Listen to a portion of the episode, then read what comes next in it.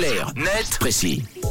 Et Tom, Carnet de Précis euh, se porte au pied ce matin. Ah oui, et même avec une lanière en cuir par-dessus. Tiens, comme ça, si euh, je vous dis chaussures légères qui cartonnent, chaussures qu'on aperçoit dans le film Barbie, ça vous fait penser à quoi, euh, Mathieu et Camille Mmh, Facile, les Birkenstock. Ah oui, ouais, ouais. bravo, vous êtes complètement incollable. En chaussures d'ailleurs et en cinéma. Si vous faisiez de la radio ensemble, je pourrais dire que vous formez une belle paire. Oh, de Birkenstock. Exactement. Et figurez-vous que vous n'êtes pas les seuls à qui la marque parle. Alors c'est vrai, le succès des Birkenstock n'est pas complètement nouveau, mais la sortie en salle du film Barbie a donné un vrai coup de boost à la marque. Un seul chiffre peut-être pour euh, illustrer cette euh, tendance. Selon les données Google Trends, les recherches avec le terme Birkenstock ont augmenté de 518% au Royaume-Uni depuis la sortie du blockbuster. Ah oui. Les chiffres sont impressionnants et on peut évidemment penser que la tendance est mondiale, en tout cas dans tous les pays qui ont diffusé le film. Et est-ce que les recherches se transforment en vente? Oui, mais pas de n'importe quel modèle, Camille. Un modèle bien précis, celui du film, évidemment.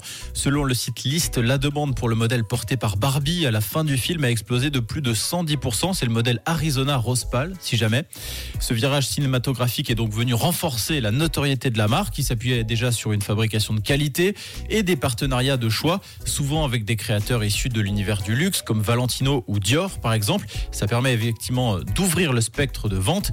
Et résultat, après Hollywood, la marque allemande pourrait se lancer à la conquête de la bourse de Wall Street. Un dossier a été déposé mardi dernier auprès de la SEC, l'autorité de régulation américaine, et les garanties de Birkenstock sont solides. Sur les huit dernières années, la marque a quadruplé son chiffre d'affaires qui était l'année dernière de 1,4 milliard d'euros. Une belle revanche pour ces sandales qui étaient à la base orthopédiques. Merci Tom. Alors par contre, ça ne répond pas à la question ultime de savoir si on peut mettre euh, des chaussettes euh, dedans. Ah oui, dans le débat reste entier pour le coup. en tout cas, ce qui est sûr, c'est que vous pouvez retrouver Clarnet Précis, ce numéro et tous les précédents en podcast sur rouge.ch. Il fait la paire. Racontez l'actu, c'est aussi sur. Rouge.